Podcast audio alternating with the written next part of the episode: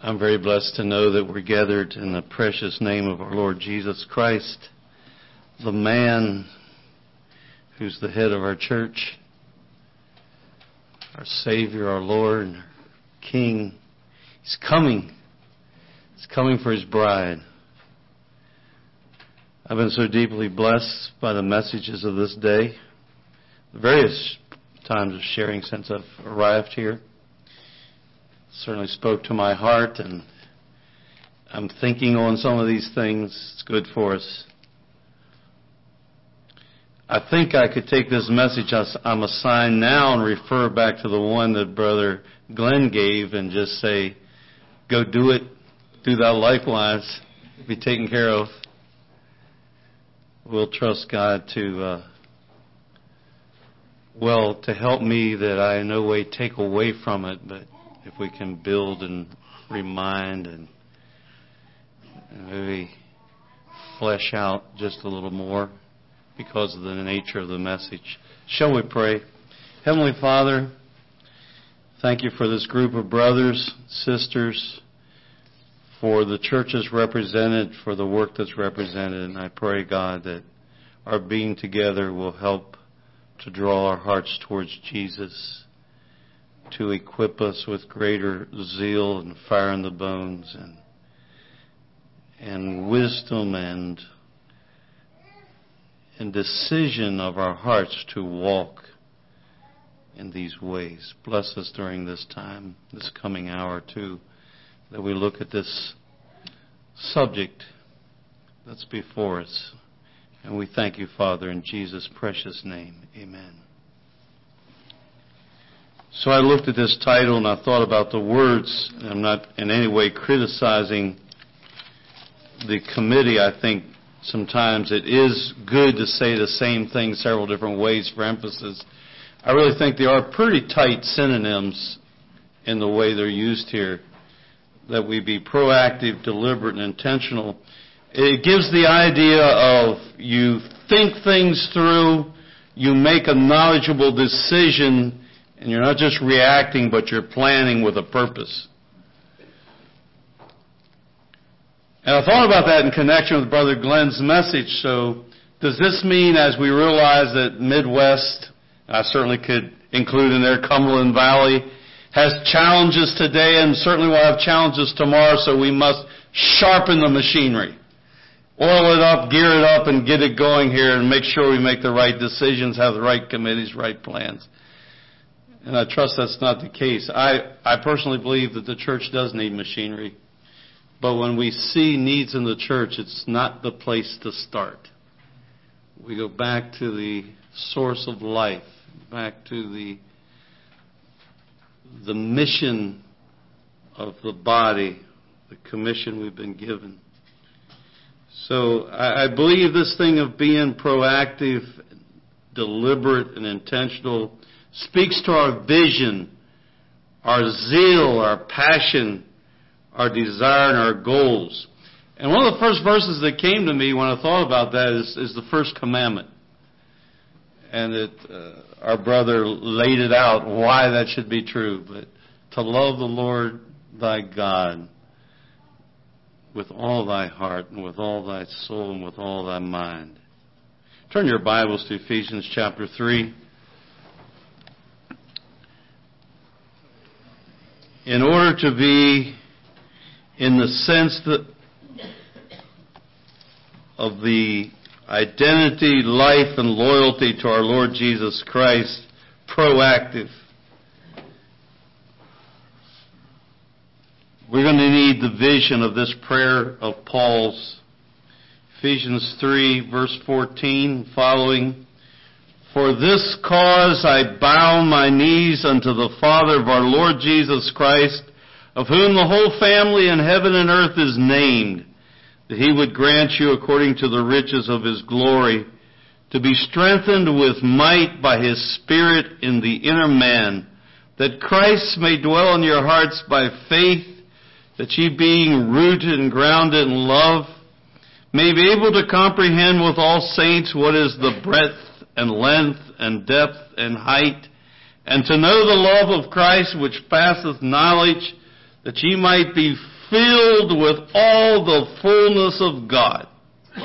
Now unto him that is able to do exceeding abundantly above all that we ask or think, according to the power that worketh in us. Unto him be glory in the church by Christ Jesus throughout all ages, world without end. Amen.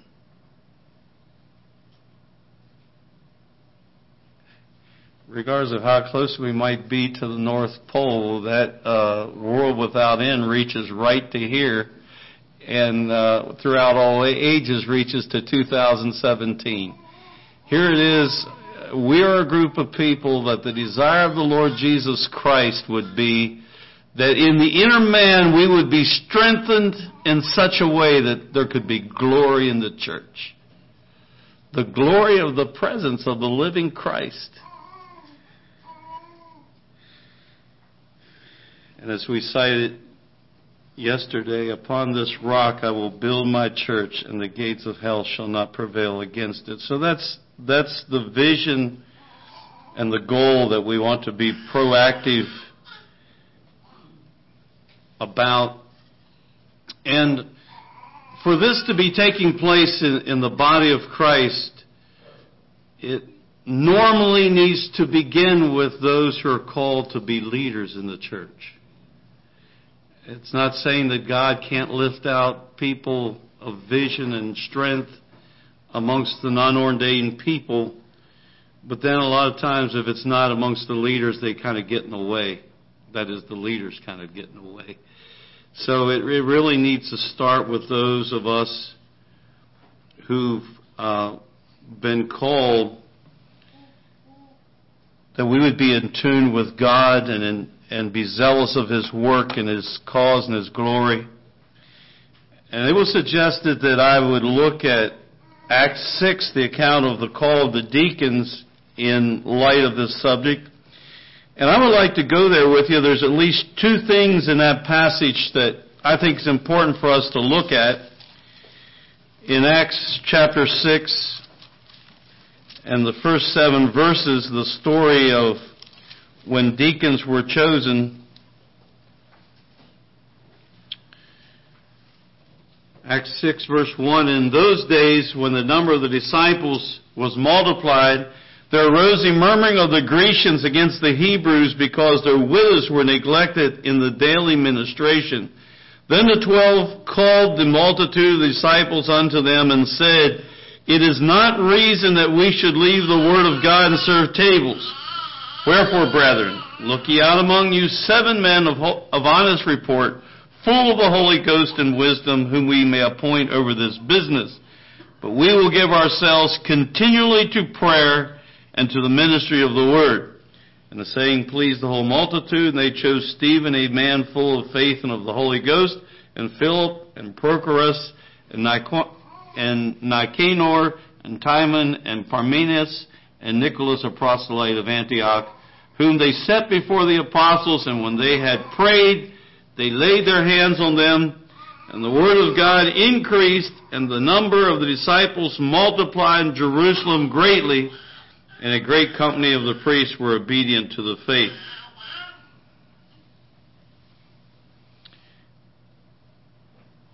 And what I noticed in this passage when we talk about being proactive, there need to be enough brethren who are called to any given task to properly carry it out. They need to have the time and the uh, and the vision to get it carried out. And the church, in order to prosper, needs to make it possible that her leaders have enough time to pray. Now, Brother Glenn, in the way you used it, there's there's no mark against you at all, but you did get this backwards when you said it this morning. You, and and and I only say that because I think about it because I think of how we Mennonites do tend to get it backwards. That's not his fault in this case. But he said to preach the word and pray, and the apostle said it the other way around, that we may give ourselves to prayer and to the ministry of the word. I want to tell you something that's pretty common for us Mennonites. Uh, Dale Heisey year, years ago told me, he said, Duane, if you take a stopwatch to any Mennonite service and and keep exact account of the amount of praying we do in a service, it rarely even adds up to five minutes. Please be careful with that. I don't want you to spend your next 20 services timing prayers. But it is largely true. We, we don't pray too much uh, in public. I uh, I hope we do better in private, and I'm glad there is such a thing as private praying. We don't all need to know what each other's doing in our prayer lives. I understand that. But I will say this. If you told me, Duane, I want you to preach a message and then give an invitation, and you better guarantee me that you're going to get people to respond. That'd be a very carnal request, by the way. But if you were to do that, probably the subject I would pick so that I could be sure and get on someone's conscience would be prayer. Um, I've only met a person or two in my whole lifetime that told me confidently and sincerely that they feel they pray all that God expects them to pray. If you'd like to add yourself to the list, you can tell me afterwards. But um, it is it is tough work and something that challenges most of us. I think if we want to be proactive, it's going to have to be born out of our time with God. Because this whole subject that you're considering these days, and it's a, I bless you for it, but our machinery either tends toward cold legalism, and finally death and monuments, as our brother was saying, or it directs us back to the source of life. And so it takes it, it, it makes a lot of difference where we're getting our cues from, whether God is pushing us from the inside or whether we're just reacting to circumstances that come our way. And I really think that one of the great needs of the conservative Anabaptist church is that ministers have more time to be more full time in the ministry. And that prayer would be part of that. I want to tell you something. I spent 17 years as a full time paid missionary in Guatemala. And being a minister in Guatemala is not the same as being a minister in Maryland. And one of the differences is a time factor. Now, I understand we ought to be disciplined, and I'm not going to advocate a salaried ministry. But maybe we ought to do a better job. And I heard this cry from Dennis's heart when he was talking about, you know, I have to confess to you, see, I've never been asked to come to Maranatha, and don't bother asking me, I probably won't come. But, uh, I mean to be a teacher. I have been here for missions things and so forth. The reason I wouldn't come is because of so many other involvements, not because I don't love you people. Um, but well, I have taught in Bible schools, and you know, uh, we're limited in how much we can do that because it's almost a VS position. It's about a half pay position. And a lot of work in the ministry is that way. And so we've almost forced our ministry to do one of two things.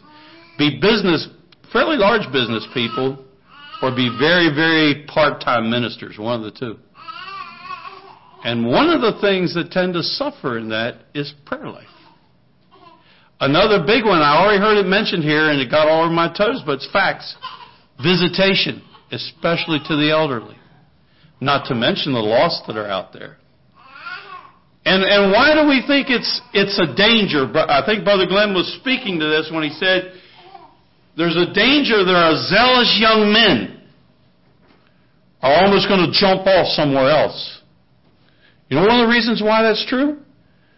Because us older men don't have the time to show them the way and walk beside them into meaningful ministry. We don't have the time. We'd love to do it, but we don't have the time. In my case, I got to be painting houses so I can pay the bills, and you got to be doing whatever you're doing. And so, uh, if you want to be proactive, I don't know. See, I thought about this. And I thought, I, it's safe for me to say this because I'm not in my group. I'm not in my conference or my fellowship. So I can put a punch in here for the Midwest people and it won't be in my pocket. So I'm taking the liberty to tell you. Especially your younger men, and most especially if they're day wage earners, hourly wage earners. Um, and I praise God they're, they're young men with vision. We, we went to one of our congregations, Brother Randy Hurst and I, the other night, and because some of the fathers are ministry, we just went just us two, because we weren't the fathers of any of them. Sat down with a number of the young men and just talked about their life. And one of those young men has already been in China and back, and and he basically told us that he doesn't really want to go in a more liberal way, but he don't see he don't see the power of God working with us like he does out in those places. And I told him, I mean, last last week I had laryngitis. I didn't know if I was even going to be able to come here and be able to say much of anything. The night we met with those young men was one of the few times that Randy talked more than me because I could barely squeak. But I did tell that young man that someday I have more voice. I'd like to sit down with you because I, I, when I was your age, I almost left the Mennonite church for the very reasons you're talking about. But I want to talk to you about this. And I just hope God that I could steer him towards a life of ministry that has both the power, the push, but also the the practical life of Jesus that keeps us true to the standards of God's word. And it's, it's possible for that to be done. Uh, conservative Anabaptists can see the power of God, right? Would you agree with that? God does do miracles for us too. Sometimes we're a little bit too quiet about it. And our young people almost get to the place where they don't think God does anything for people that wear a plain suit, you know. But um, we need to be, if we're stretched so thin that we're neglecting our prayer life, maybe we need to ordain some deacons or whatever else. In this case, it was deacons. But it may be more, you know, committee members or bishops or ministers or something else. We're definitely in a spirit, we're in a tremendous spiritual battle. We're in those perilous times. I, I think it's safe to say that all of us, if you're serious at all about your ministry, you're scratching your head sometimes and wondering how you're going to meet the challenge of this generation. When things are changing so fast in technology, the kind of temptations, the way they're coming, the, the worldwide global communications and all the influx and outflux that's happening with our both our young men and women and the young married men and women and what all's there and, and how we're going to chart a course where we don't try to do a big, big book, but neither do we drift into a lifestyle that means nothing as, as far as Christianity is concerned. And that's serious business, folks. I was just at a funeral a couple weeks ago, and I won't say a lot about who or what because sometimes they record these things or people report what you say, and I'm not trying to throw mud at anybody, but I know this man well enough. He was nearly 90 years old. That had they had a public viewing and they didn't, I think he would have had a plain suit on. He was a man who always had a heart for missions. He had a heart for sending Bibles to China, food to boys' camps. But he also he also was a man who did it in personal life. He was the kind of person that could go to a down and out type person and try to find them a job and give them a house to live in and disciple them and try to bring them to Christianity, even at the personal level. So I would have a lot of respect for what he stood for. But he stayed in a church where the machinery had long since decided that practice didn't matter. And by the time that you look at the third and fourth generation, I don't know if some of them are even evangelical anymore. It's a whole lot more serious than just clothes, folks. I went to visit a extent, a little bit distant relative, well, not all that distant, but of of my wife's in Guatemala once to a, a mission down there that would consider itself Anabaptist. but this comment was made to me. I don't even remember by whom, but it really made me think. They said that this this couple that you're going to visit is probably the only couple in that entire mission that could be called evangelical.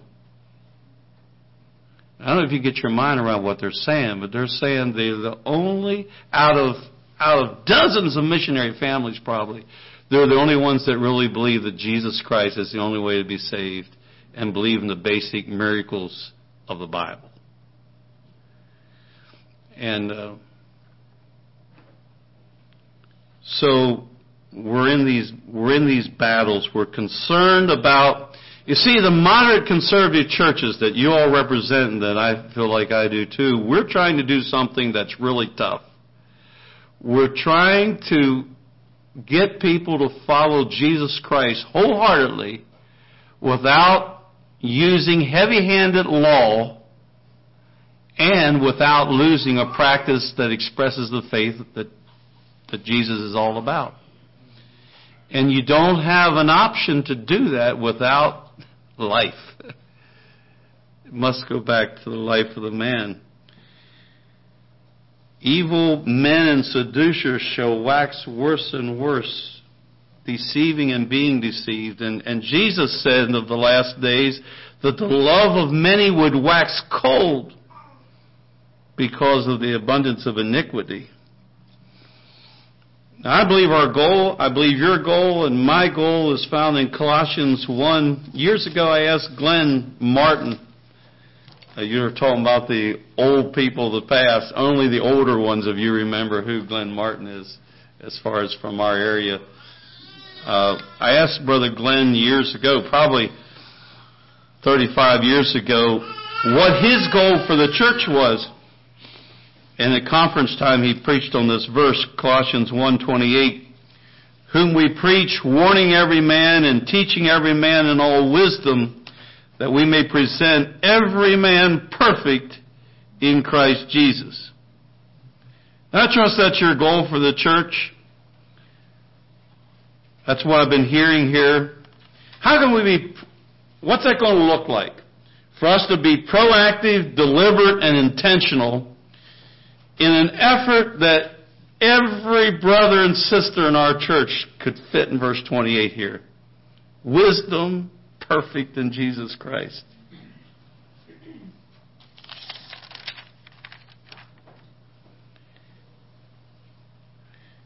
And I was thinking about this thing of if you're proactive, it means you're not waiting to need to respond or react to something.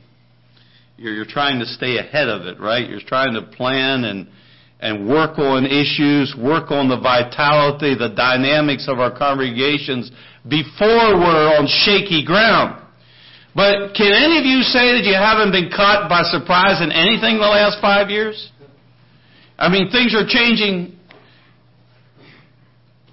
I didn't know a year ago that in our local area, we'd have to work with young people who were involved in Clash of Clans.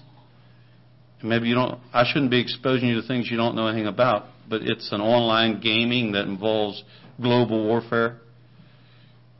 And uh, that virtual sports would be addicting people as bad as pornography and heroin. That those kind of things would be popping up in conservative churches. I didn't realize that. That virtual gaming would go from everything probably to chess and monopoly to I'm told this one global warfare type game that the top people are full-time paid players who do the finals in a football or soccer stadium with huge screens and tens of thousands of people in the audience to see who's going to win the final game. And you probably got young people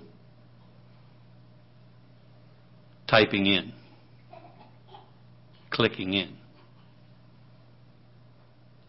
Maybe you don't. Praise God if you don't, but don't be surprised if you find out tomorrow that they did.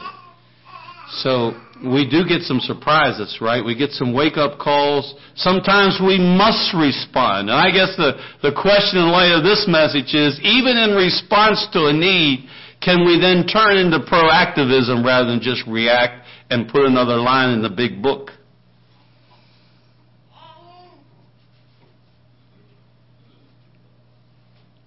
Tremendous, tremendous challenges for our people with all the information, including religious information, and all the music that's out there. And, and you know, I, if, if you want to know just at least one of my areas, I kind of enjoy certain areas of Southern gospel music. Now, someone told me I might not be able to preach after this message, and maybe I'll change my ticket for tonight. But I, I, do, but I will tell you rapidly that I have real checks in my heart when I discover that someone is crossover singer with country music, one, or that they're divorced and remarried, that's a big no-no, or, or if they're just a bunch of play actors. But are people exposed to that? And then in the preaching side of things, you know, I like to hear really good preaching, and I've been hearing some of it here, but I, I clicked on this segment of, of a man, and I'm not going to give you his name publicly, but he's a well-known preacher in this country. And could he ever preach? I mean, he had a voice, an amazing voice. He had an he had a way with words and tying things together. And as I was listening to this man, I was a bit mesmerized. This this man can really preach.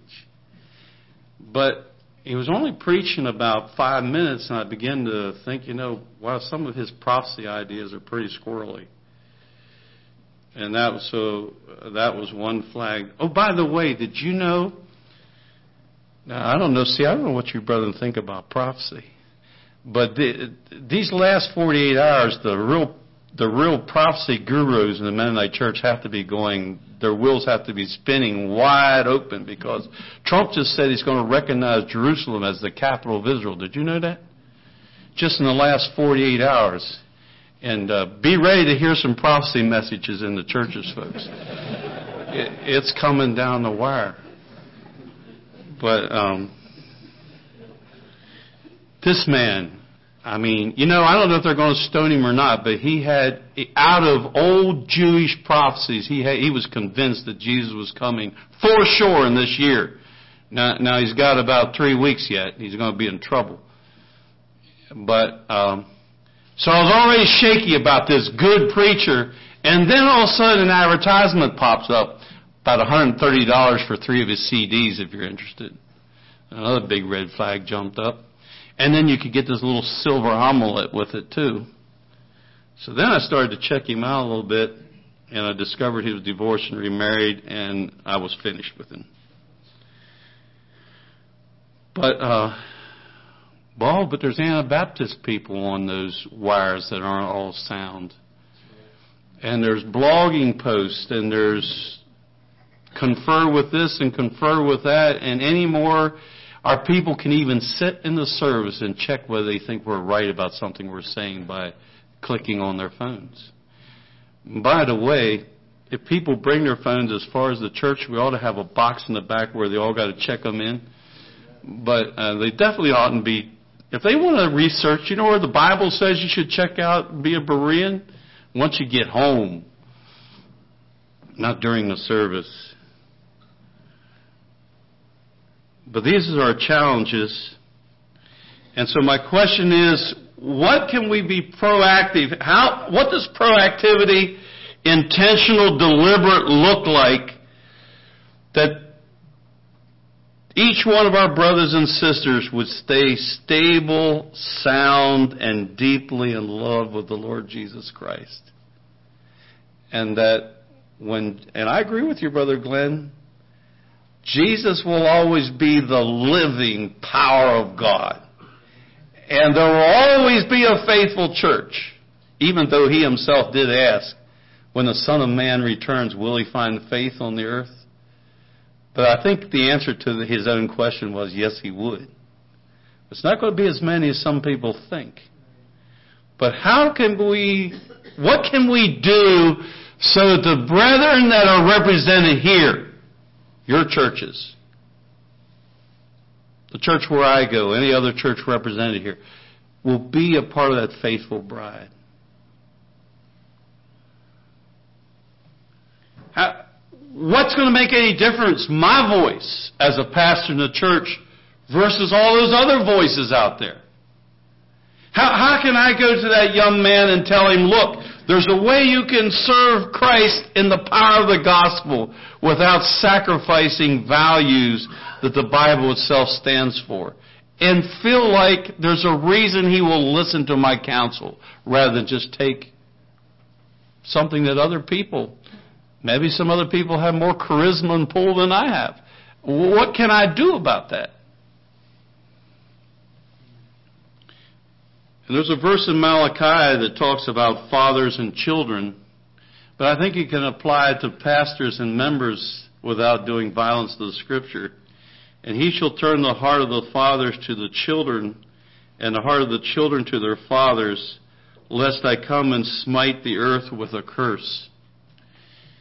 I would be really glad to hear some discussion on this, if not in public, in private, but how can we best gain the heart of our people, that we trust each other, and we're willing to discuss the deep issues of life with a confidence that makes sharing and even direction giving something that's accepted and appreciated.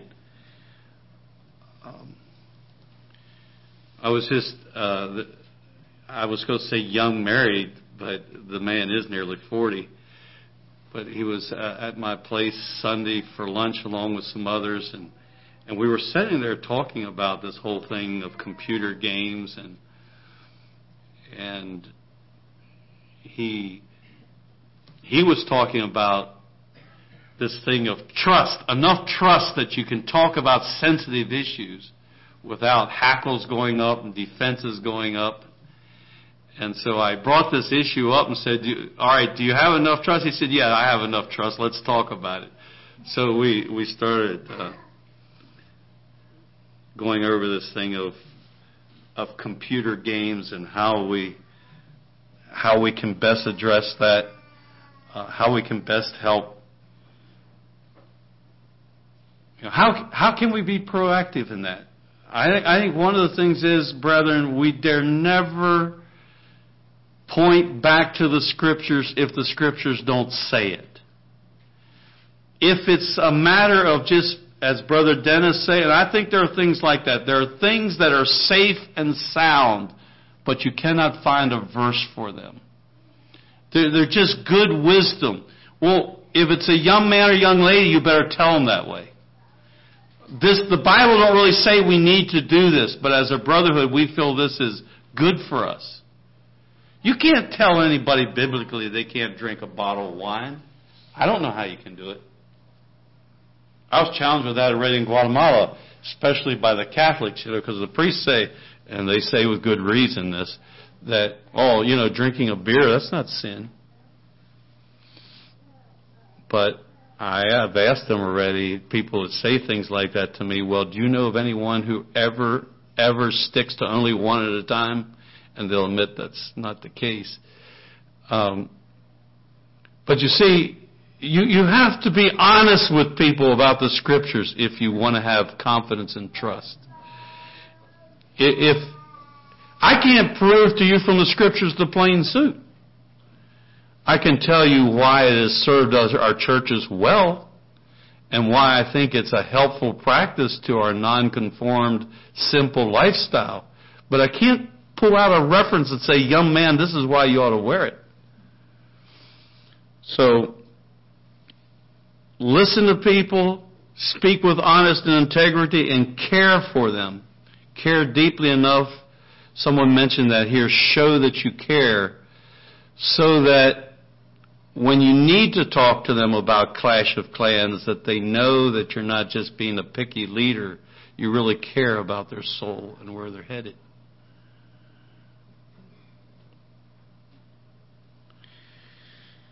I think more than ever, and this, this is one of the reasons why prayer is so important, more than ever our preaching needs to be with power.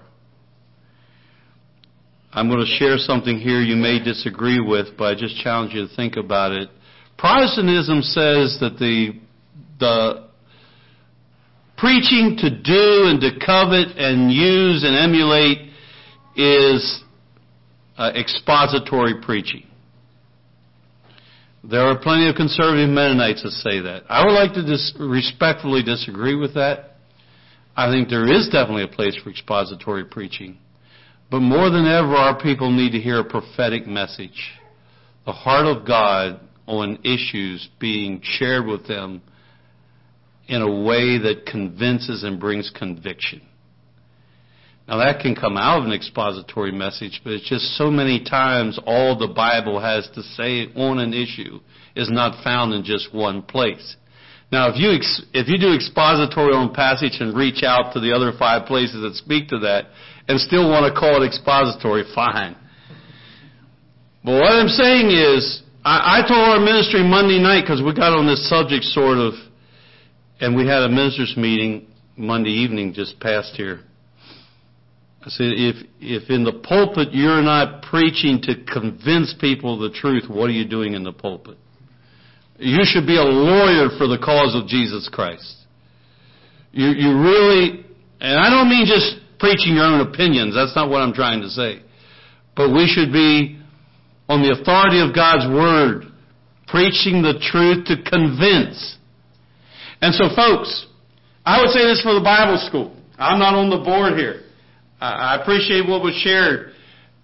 Uh, that aspect of Bible school that helps the students experience God, the one-on-one on one sharing, the the expressing in written form of, of their thoughts and attitudes, especially the prayer times, those things that help people experience God rather than just learn about it are so important.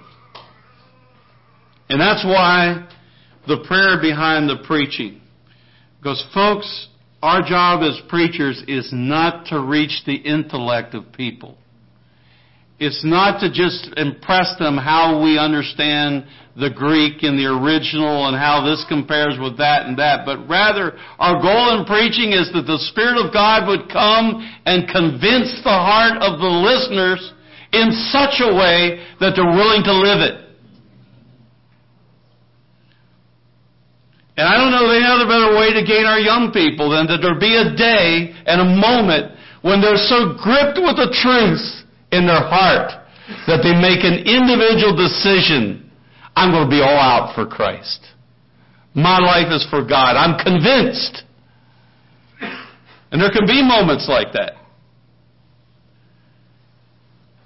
1 Corinthians chapter 2.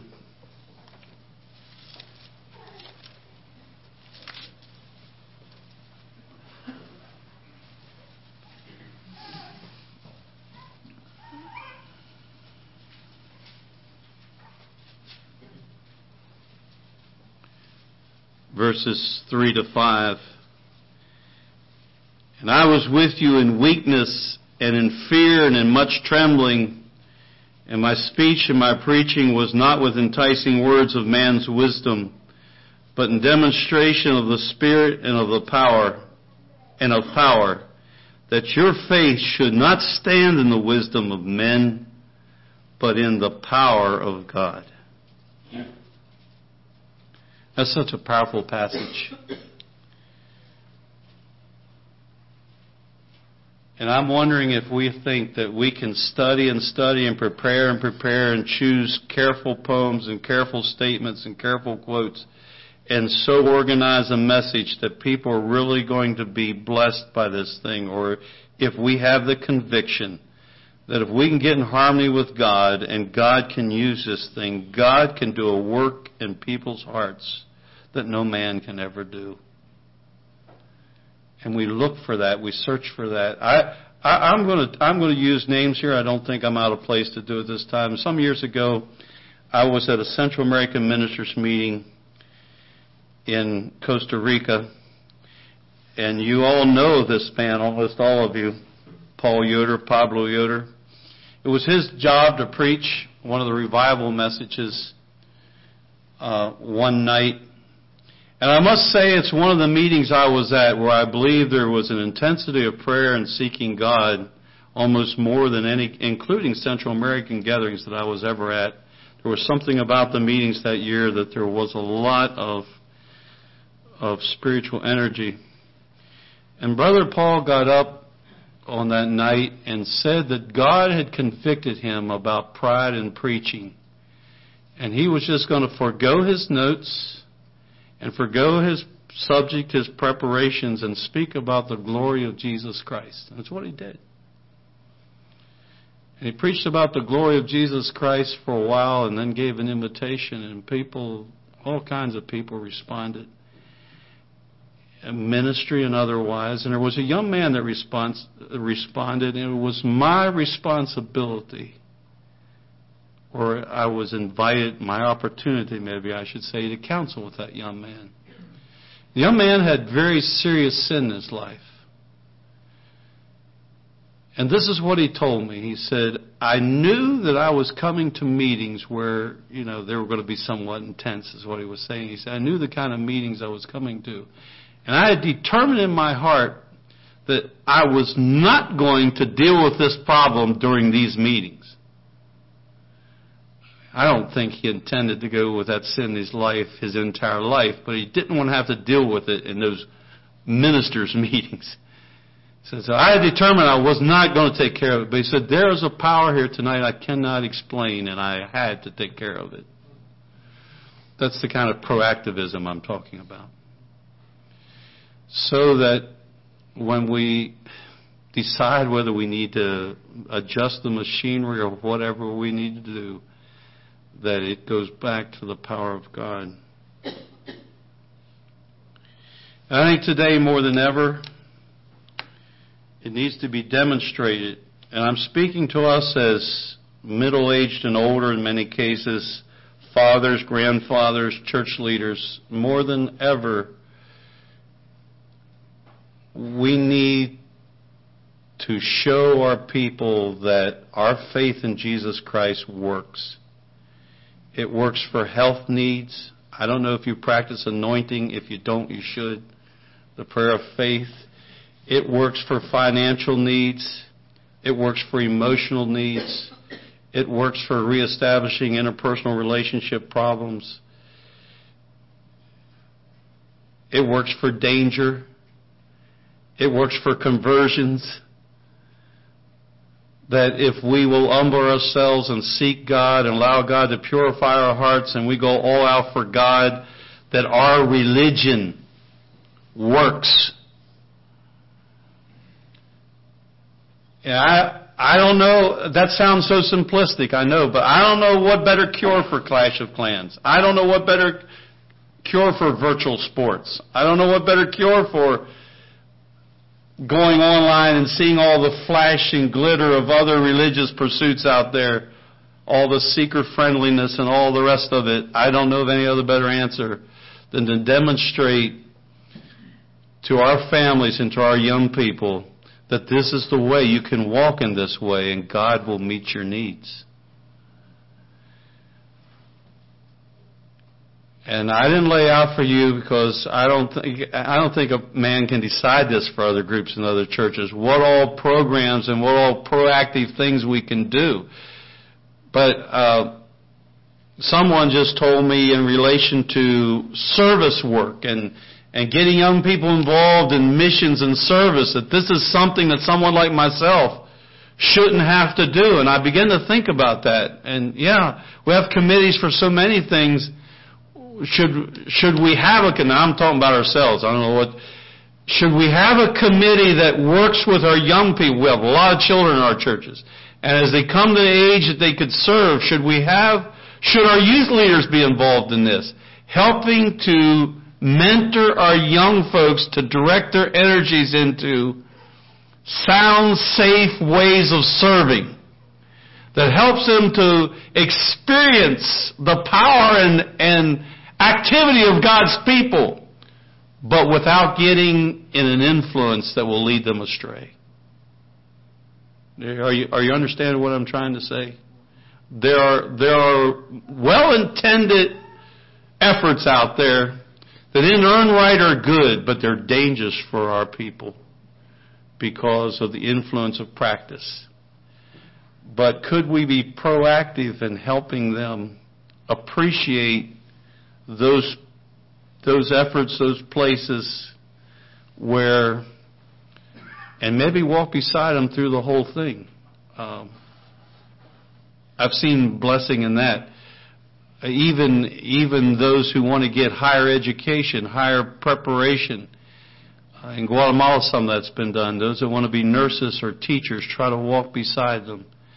Um, I don't know, but I know that of our young people, there's so much, there's so many voices out there that if we're not proactive in helping them experience the active work of Christ in the church, we're going to lose quite a few of them.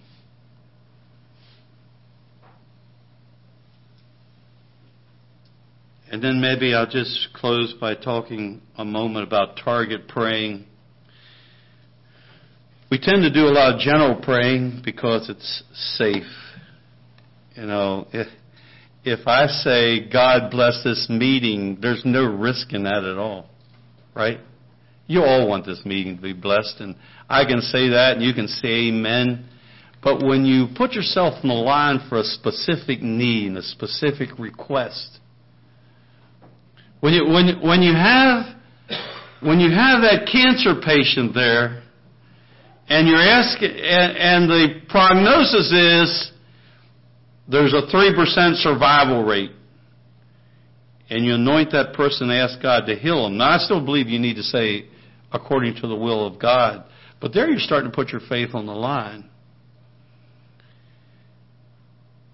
Or if there's a, a specific, I, I remember, uh, well, I need to close, but I'll just tell this little story and quit. I remember this, this was not an Anabaptist group, but I've seen this kind of thing happen with Anabaptists. The, there was this place like a Bible school that had a commercial kitchen and the stove went out and there was a group of people expected real soon. And uh, so they checked around, and I don't, I don't remember exactly, but it was something like this. To get the cheapest stove they could find that would meet the need, it was something like this.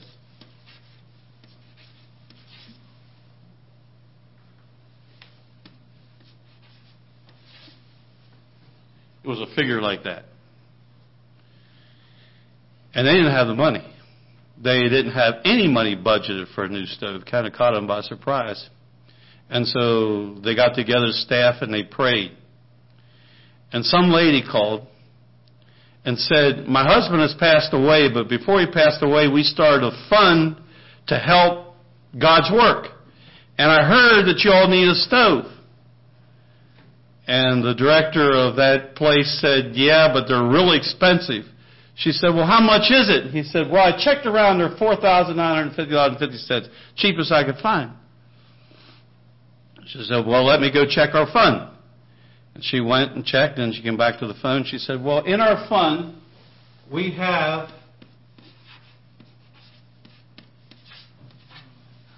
And she said, I need 50 cents to keep the account open.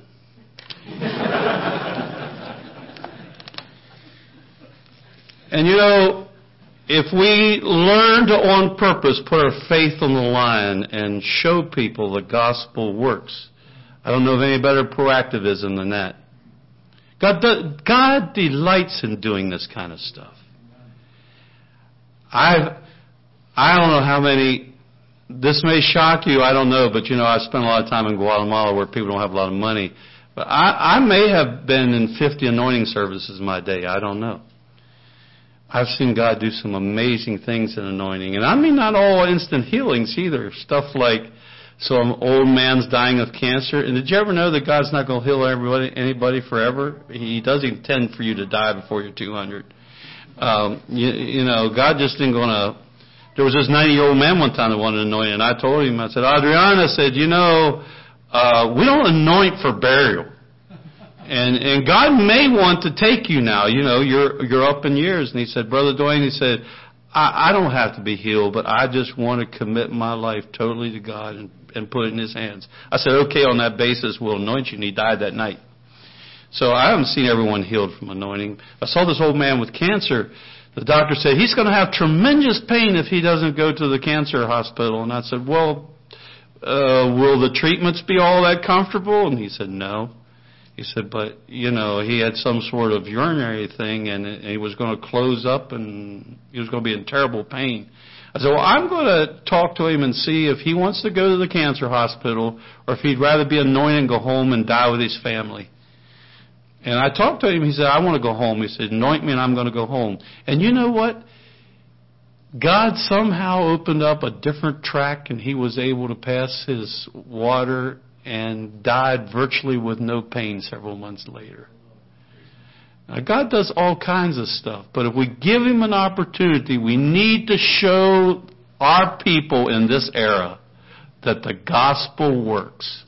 That there's a real Jesus Christ who answers prayer and takes care of our needs. God bless you.